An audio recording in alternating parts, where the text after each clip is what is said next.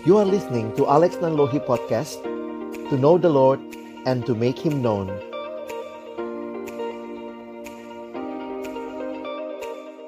Sama-sama kita berdoa sebelum kita akan membaca Merenungkan firman Tuhan. Kami datang dalam ucapan syukur kepadamu Tuhan Karena sungguh engkau hadir di dalam sepanjang kehidupan kami di dalam segenap pergumulan, Tuhan hadir dan Tuhan tidak meninggalkan kami. Karena itulah kami datang dan terus berharap kepadamu. Sore hari ini, di dalam kerinduan kami bersama-sama, boleh mendoakan anak-anak kami. Kami datang juga merindukan Tuhan menyapa kami dengan firman-Mu. Kami percaya firman-Mu adalah firman yang kudus dan yang menguduskan kehidupan kami Firman-Mu adalah firman yang tidak berubah, tetapi sanggup mengubah kehidupan kami. Itulah yang kembali kami rindukan boleh menjadi bagian setiap kami pada sore hari ini. Tuhan tolonglah agar kami pada akhirnya bukan cuma jadi pendengar-pendengar firman yang setia, tapi mampukan dengan kuasa, dengan pertolongan dari rohmu yang kudus. Mampukan kami menjadi pelaku-pelaku firman-Mu di dalam kehidupan kami. Bersabdalah ya Tuhan kami umatmu sedia mendengarnya dalam satu nama yang kudus. Nama yang berkuasa nama Tuhan kami Yesus Kristus. Sang firman yang hidup, kami menyerahkan pemberitaan firman-Mu. Amin. Shalom, selamat sore Bapak Ibu Saudara sekalian. Saya pertama-tama bersyukur kepada Tuhan. Kesempatan ini Tuhan berikan untuk kita sama-sama boleh membaca dan merenungkan firman Tuhan. Saya coba share apa yang saya siapkan di dalam perenungan pada sore hari ini. Tema yang saya angkat adalah not my will but yours be done. Sebuah ungkapan kalau kita melihat tentang doa, kita sering kali mengutip bukan kehendak kami tetapi kehendakmu lah ya Tuhan. Sebuah pernyataan yang mungkin gampang disampaikan secara kata-kata, tetapi apakah kita juga memiliki sifat atau sikap hati yang tepat ketika kita menyatakannya? Jadi, ini sekali lagi bukan cuma masalah mengatakannya dengan benar, tetapi apakah disertai dengan sikap hati yang benar di hadapan Tuhan. Nah, saya ingin mengajak kita sama-sama nanti akan membaca dan merenungkan satu bagian firman Tuhan untuk memahami tema ini. Situasi hadirnya uh, pandemi ini menjadi satu situasi yang tentu tidak mudah bagi sebagian besar kita, baik sebagai orang tua maupun juga sebagai guru, maupun juga di dalam rumah tangga, di dalam keluarga, di dalam pekerjaan tidak mudah. Pandemi yang awalnya hanyalah masalah kesehatan, tapi telah menjadi masalah dalam keterkaitannya dengan berbagai bidang. Dengan pendidikan, ya, kita harus uh, studi, anak-anak studinya online, Bapak Ibu guru harus mengajar online, yang mana itu tidak mudah untuk Bapak Ibu Saudara yang juga mungkin harus bergantian masuk ke kantor, tapi juga sering kali juga harus work from home belum lagi ini juga jadi masalah spiritual begitu ya. Karena kita pun beribadah. Kalau orang tanya sekarang mau ibadah ke mana? Ke YouTube begitu ya. Jadi bukan lagi gereja dalam gedung walaupun sudah ada beberapa yang akan buka. Tetapi akhirnya situasi-situasi ini yang kita alami di sekitar kita. Nah, dalam memahami situasi yang terjadi sebagai orang tua khususnya ya, apa yang perlu kita pikirkan juga berkaitan juga dengan tema tentang doa sore hari ini. Ada beberapa hal yang saya renungkan dan saya ingin bagikan, namun juga tadi sudah kita doakan sebenarnya. Ayat yang penting di dalam Amsal 22 ayat yang ke-6. Didiklah orang muda menurut jalan yang patut baginya. Maka pada masa tuanya pun ia tidak akan menyimpang daripada jalan itu. Amsal ini bicara kepada orang muda, ah, sorry, kepada orang tua yang mendidik orang muda. Menarik sekali, pendidikan yang paling pertama bukan di sekolah, sebenarnya di dalam keluarga. Kalau Bapak Ibu melihat di dalam Alkitab, maka tanggung jawab utama pendidikan sebenarnya ada di keluarga. Memang sering kali sekarang jadinya kayak di subkon gitu ya. Di subkonnya ke guru untuk masalah pendidikan, ilmu pengetahuan, dikasih ke sekolah, Bapak Ibu guru yang tanggung jawab. Kalau nanti itu pendidikan atau pemahaman pembentukan rohani dikasihnya ke gereja gitu ya. Kalau di sekolah juga ya ke rokris begitu ya. Tetapi jangan lupa bahwa tanggung jawab pendidikan yang paling utama ada pada keluarga, pada orang tua.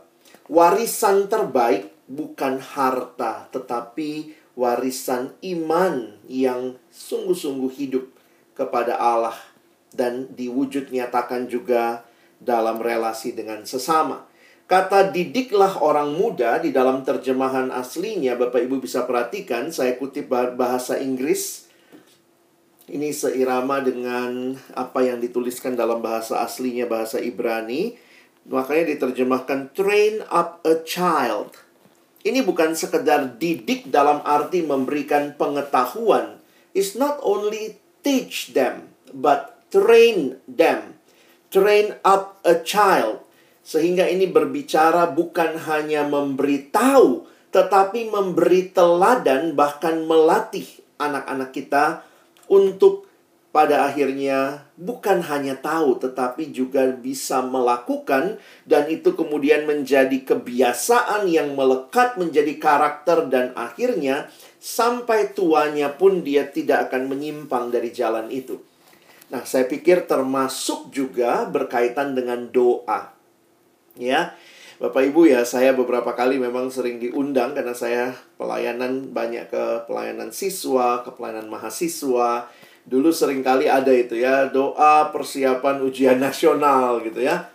Saya bilang sama adik-adik waktu itu karena waktu itu ujian nasional masih sangat menakutkan begitu ya. Lalu kemudian ada doa bersama semua agama itu kalau di sekolah tuh semua agama ada doanya gitu ya. Terus saya ingatkan juga sama mereka, jangan takut. Pertama, jangan takut sama ujian. Hidup itu serangkaian ujian. Harusnya kita tidak hanya berdoa pas ujian nasional, tapi karena hidup adalah serangkaian ujian, teruslah berdoa. Itu jadi sebuah uh, sikap hati ketimbang sebuah uh, apa ya kalau kita bicara ada ada kejadian lalu kemudian jadinya berdoa ya Tentu tidak salah, tetapi jangan sampai kita hanya cari Tuhan kalau lagi butuh, begitu ya. Nah, itu yang saya pikir mungkin juga kita perlu memberi teladan ini kepada anak-anak kita. Mentraining mereka untuk melihat betapa pentingnya relasi dengan Tuhan. Beberapa kutipan tentang doa menyatakan bahwa ternyata doa ini hal yang sangat-sangat spontan Orang bisa begitu gampang berdoa, misalnya lagi apa ya, lagi jalan terus kemudian kayak mau celaka begitu langsung uh, bisa tiba-tiba kayak ya Tuhan gitu ya. Jadi itu kan sebenarnya doa juga gitu ya. Tetapi di sisi lain juga menjadi hal yang begitu sulit. Bahkan satu hal yang menarik di dalam Alkitab, murid-murid Yesus mengatakan kepada Yesus, "Tuhan, ajarlah kami berdoa." Ini satu bagian yang menarik untuk kita perhatikan. Nah, saya ingin mulai dengan mengajak kita melihat berdoa itu apa.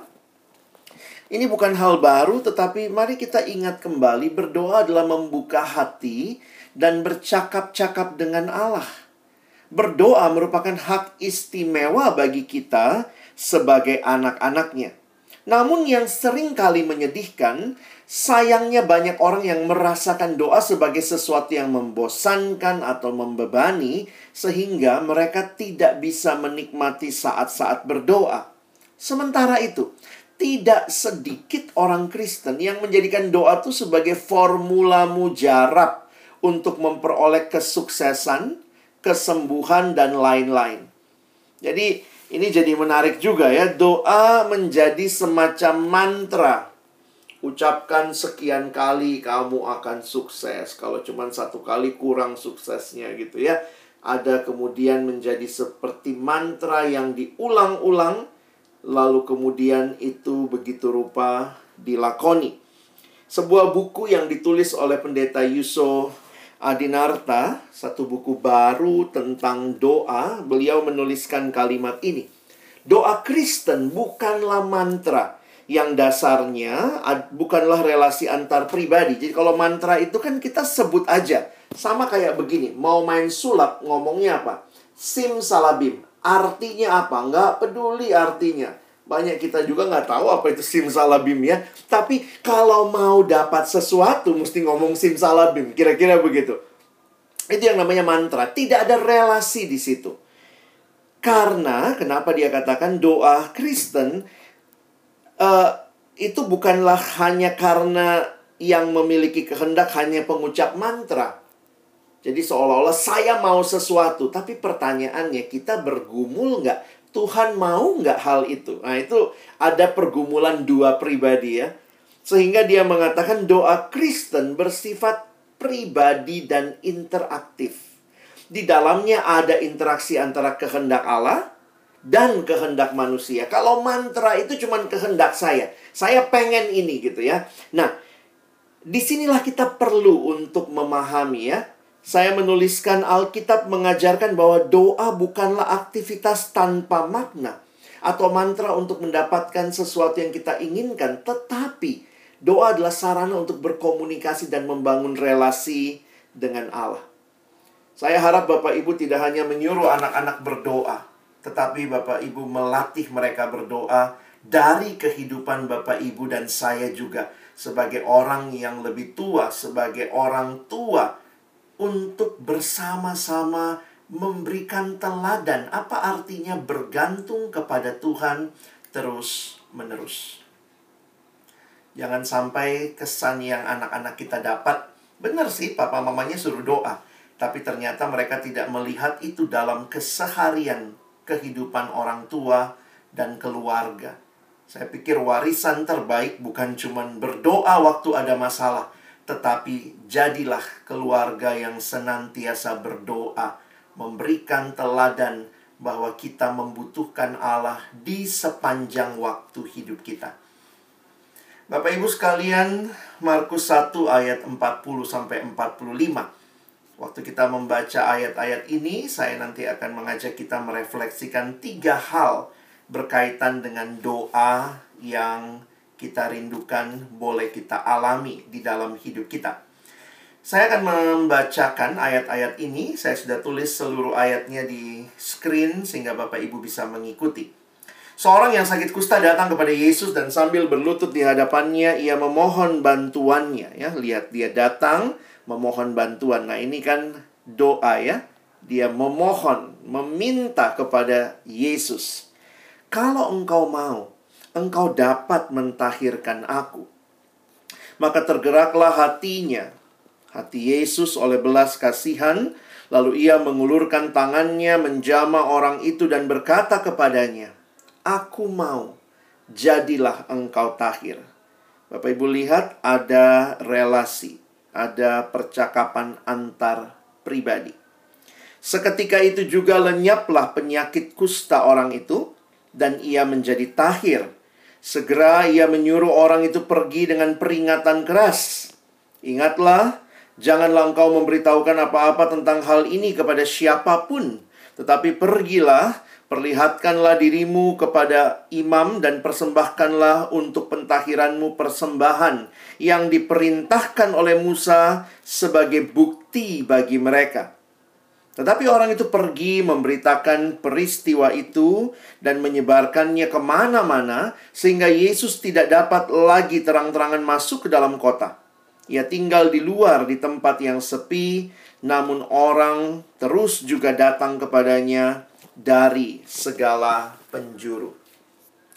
Bapak Ibu yang dikasihi Tuhan, penyakit kusta di masa Yesus dianggap sebagai sebuah kenajisan karena itu bukan hanya penyakit secara medis, secara fisik, tetapi juga dilihat sebagai penyakit yang dianggap najis secara rohani.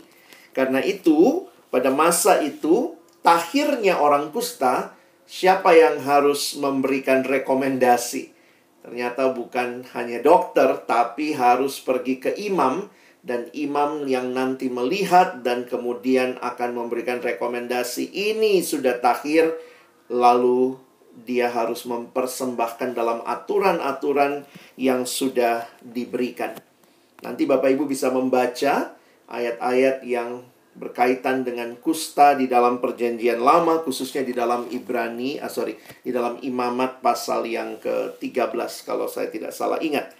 Nah, saya ingin mengajak kita melihat dari peristiwa yang singkat ini kita mencoba merefleksikan bagaimana seharusnya sikap kita dalam doa.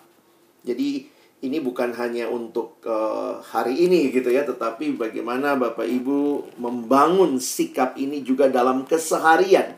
Bukan karena lagi mau ujian, mau penilaian harian, tetapi biarlah kita menghidupinya dan kemudian menolong anak-anak kita, mendidik anak-anak kita, mentraining anak-anak kita, bukan hanya punya kesempatan berdoa, tetapi benar-benar punya sikap hati yang tepat di dalam doa.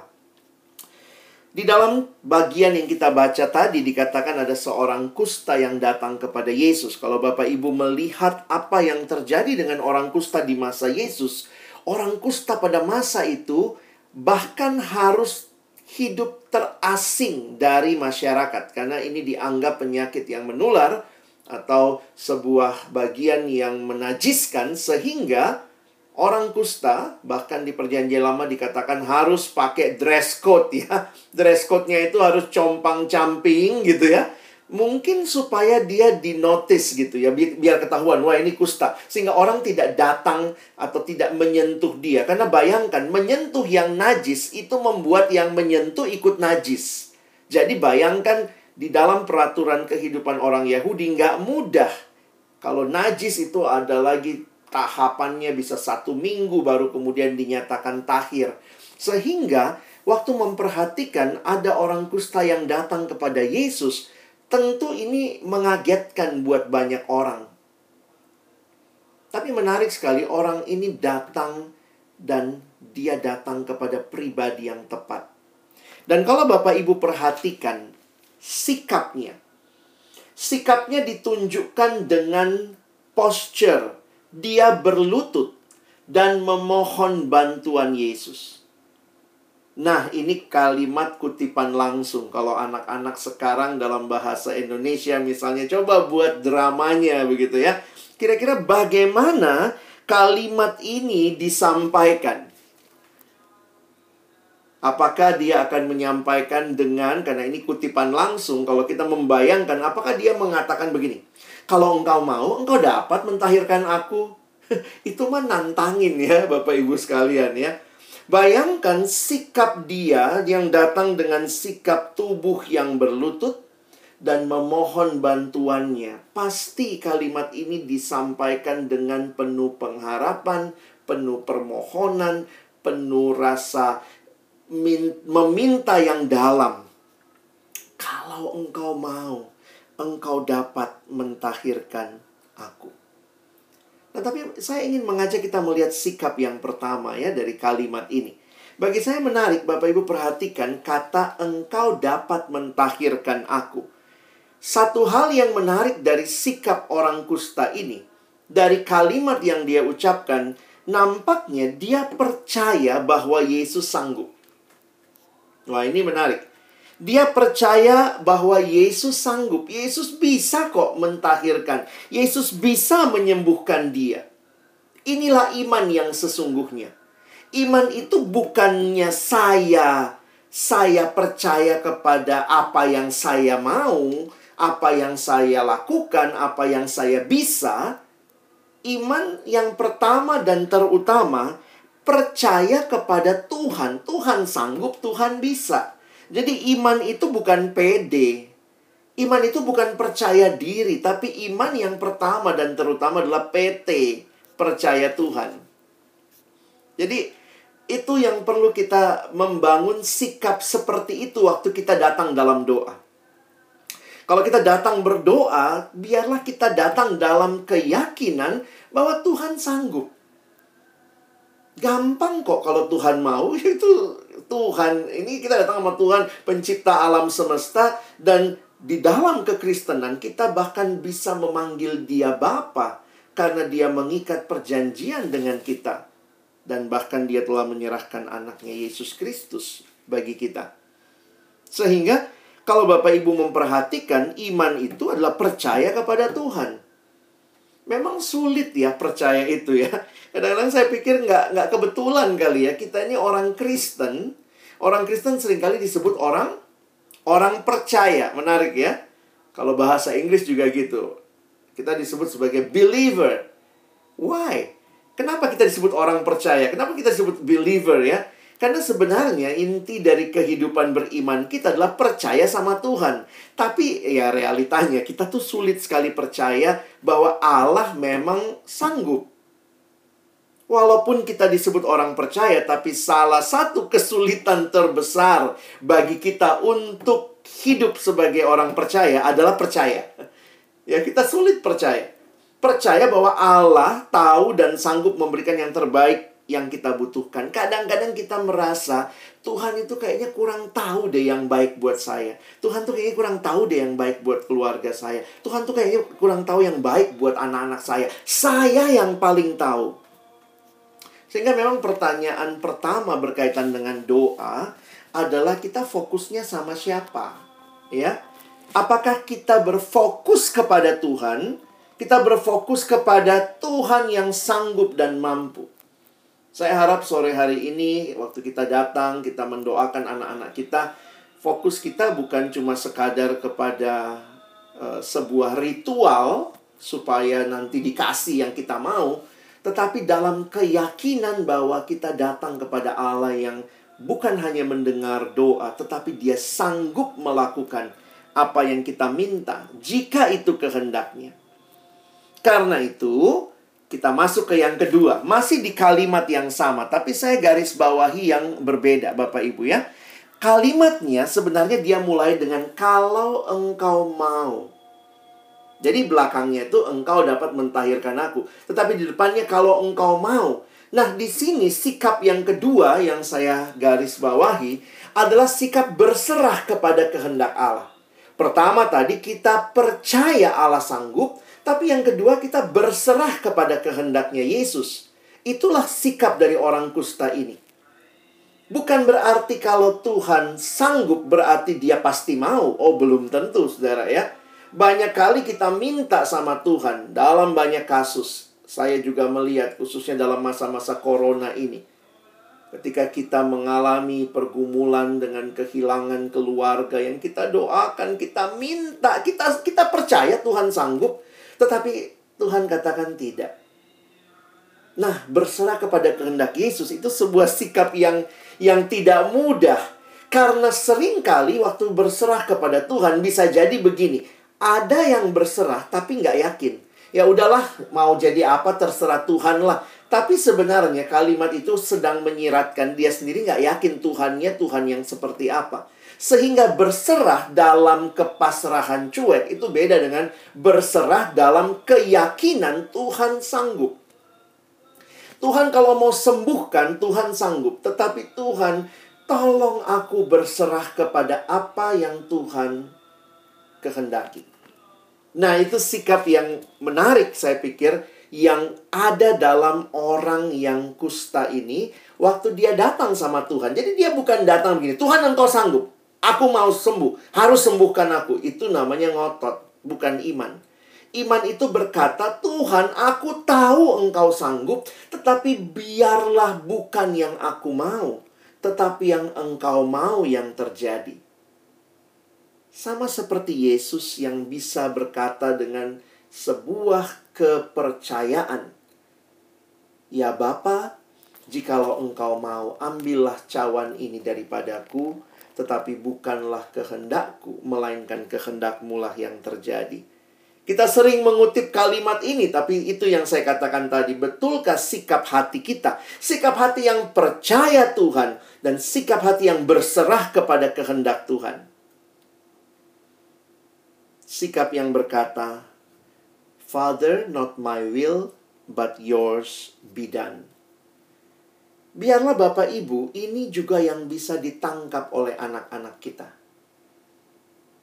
Kiranya mereka tidak hanya melihat orang tuanya, oh mama lagi ngapain? Itu tuh lagi ikut doa, mau ujian, aku, aku Senin ujian. Oh mama makanya disuruh doa gitu ya.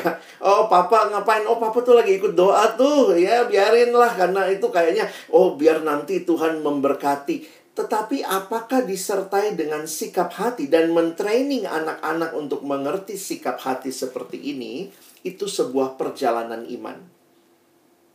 Jadi memang juga tidak bisa sekali ya sekaligus sekali mengajarkan mereka memahami, tetapi biarlah mereka melihat dalam hidup.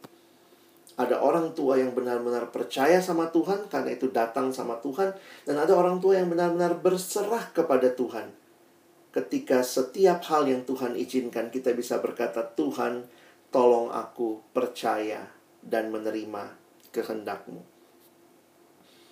Tapi bukan berarti kalau kita sudah dengan Tuhan selesai ya. Dalam arti ya Tuhan berikan apa yang saya minta kalau itu kehendakmu. Tetapi kemudian kita kemudian tidak melakukan bagian kita. Karena itu bagian yang ketiga.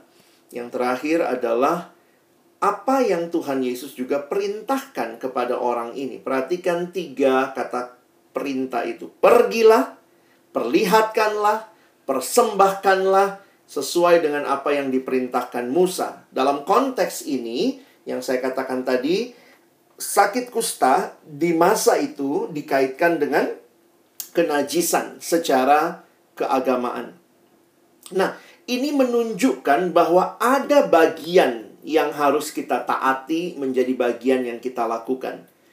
Memang sering kali ada juga yang mengatakan, ya kalau saya sudah berdoa, biarlah Tuhan berkarya. Lalu kemudian dia tidur gitu ya, nggak melakukan bagian dia. Enggak demikian. Berserah kepada Tuhan bukan berarti tidak melakukan bagian kita. Tetapi mari dengan upaya yang maksimal juga melakukan bagian kita. Kiranya anak-anak kita melihat itu dari Bapak Ibu sekalian Bapak Ibu yang mendoakan mereka, tetapi juga Bapak Ibu yang mungkin nanti hari Senin harus bangunkan mereka, harus ingatkan mereka untuk menolong mereka, jangan tidur terlalu malam supaya besok lebih segar. Bagaimana menolong waktu mungkin mereka melakukan bagian mereka, Bapak Ibu mensuplai dengan vitamin, dengan obat, atau mungkin dengan makanan. Itu kan bagian-bagian yang bukan, ah terserah Tuhan, sudahlah anakku, sama Tuhan aja kau ya. Saya nggak peduli lagi kepadamu. Tapi itulah bagian kita. Dan anak-anak harus sadar bagian mereka adalah belajar. Bagian mereka adalah mempersiapkan diri. Bagian mereka adalah berserah tetapi juga mengusahakan. Itu yang kita sering kali sebut ora et labora. Berdoa, ora, dan labor, bekerja. Jadi bukan salah satu. Hidup iman kita bukan memilih kalau berdoa nggak kerja. Kalau kerja nggak usah doa. Enggak, tetapi seperti rel yang dua-duanya dibutuhkan untuk berjalannya kereta itu begitu ya. Jadi kadang-kadang memang ini kan generasi yang empang ya.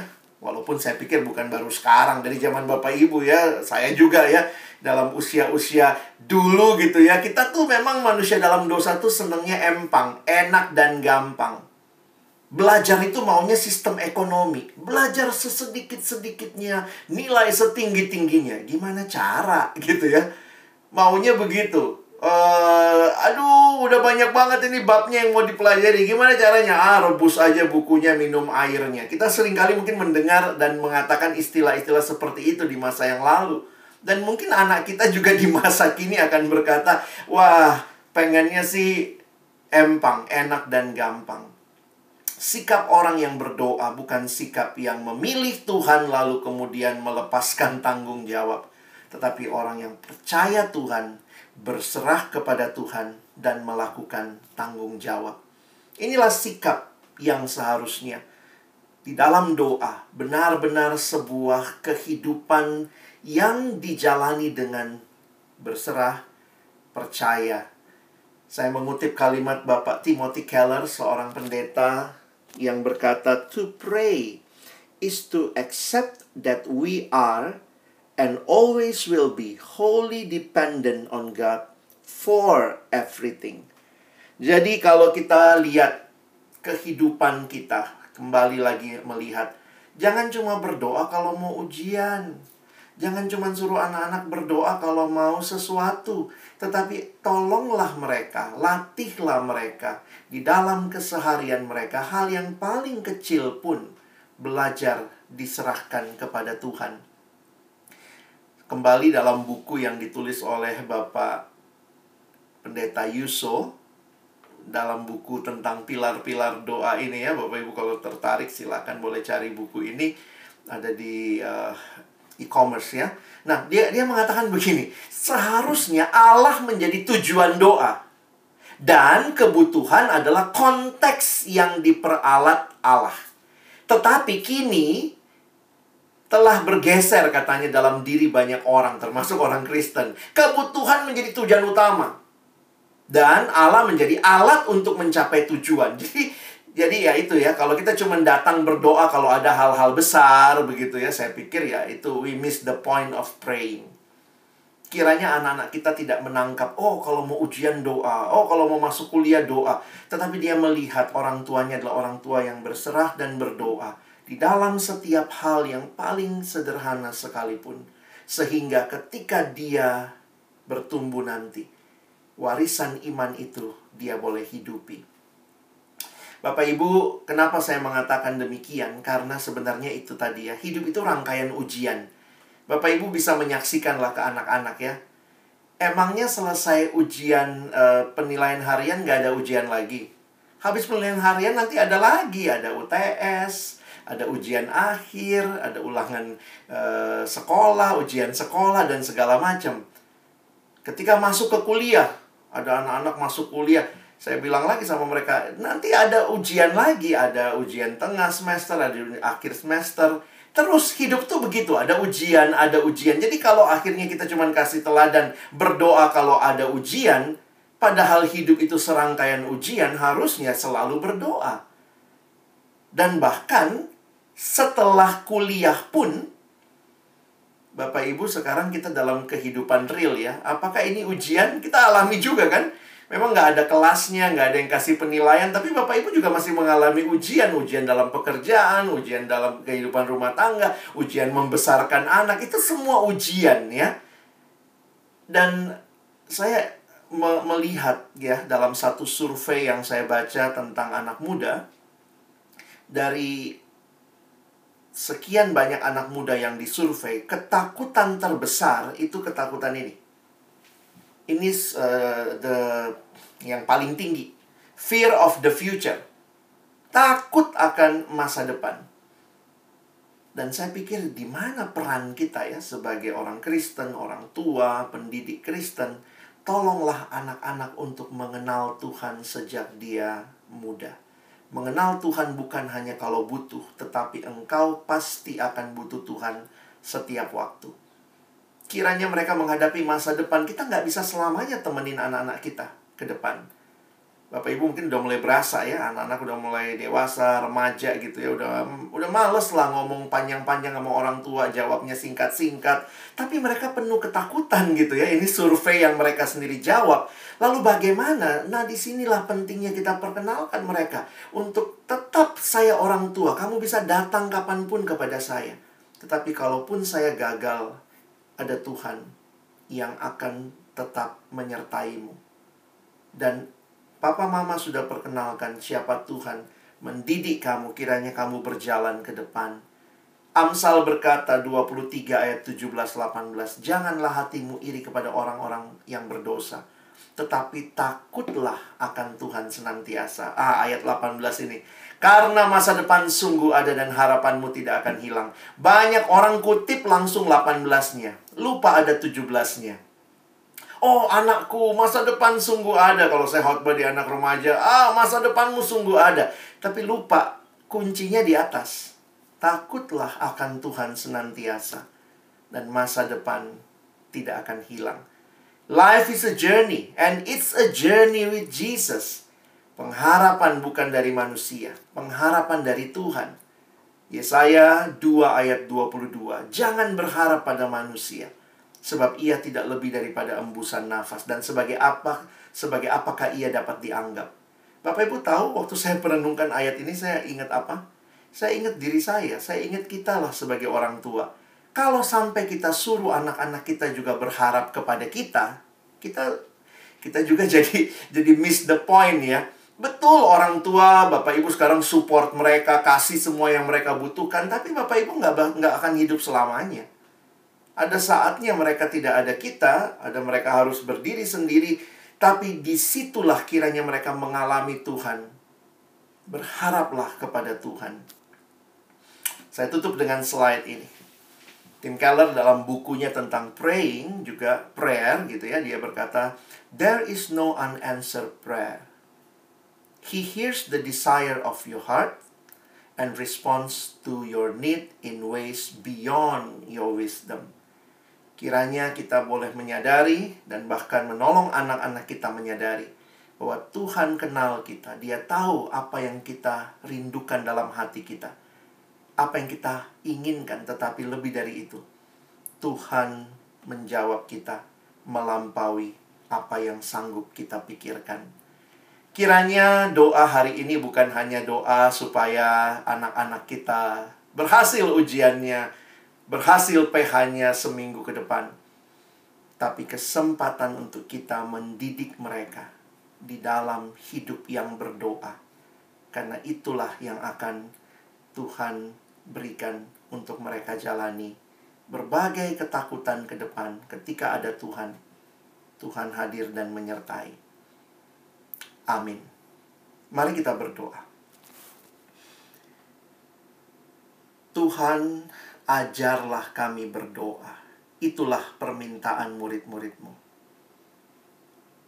Bukan hanya mengucapkan apa yang kami inginkan, tetapi ada hati yang berinteraksi dengan Tuhan. Karena doa bukan mantra yang menurut apa yang kami mau, tetapi doa adalah sebuah relasi dengan apa yang Tuhan kehendaki, apa yang kami rindukan, dan di dalamnya kami boleh melihat Tuhan dimuliakan. Kami sungguh berdoa kiranya apa yang kami minta hari ini benar-benar juga lahir dari kerinduan kehidupan yang terus mengutamakan Tuhan, supaya ketika kami mengutamakan Engkau, anak-anak kami pun boleh melihat bahwa ada orang tua-orang tua Bapak Ibu yang benar-benar menyerahkan hidup masa depan kepada Tuhan. Percaya kepada Tuhan, berserah kepada Tuhan, dan juga melakukan tanggung jawab yang Tuhan berikan. Kiranya Tuhan menolong kami bukan cuma jadi pendengar firman yang setia, mampukan kami jadi pelaku-pelaku firman-Mu. Kami bersyukur dalam nama Yesus kami berdoa. Amin.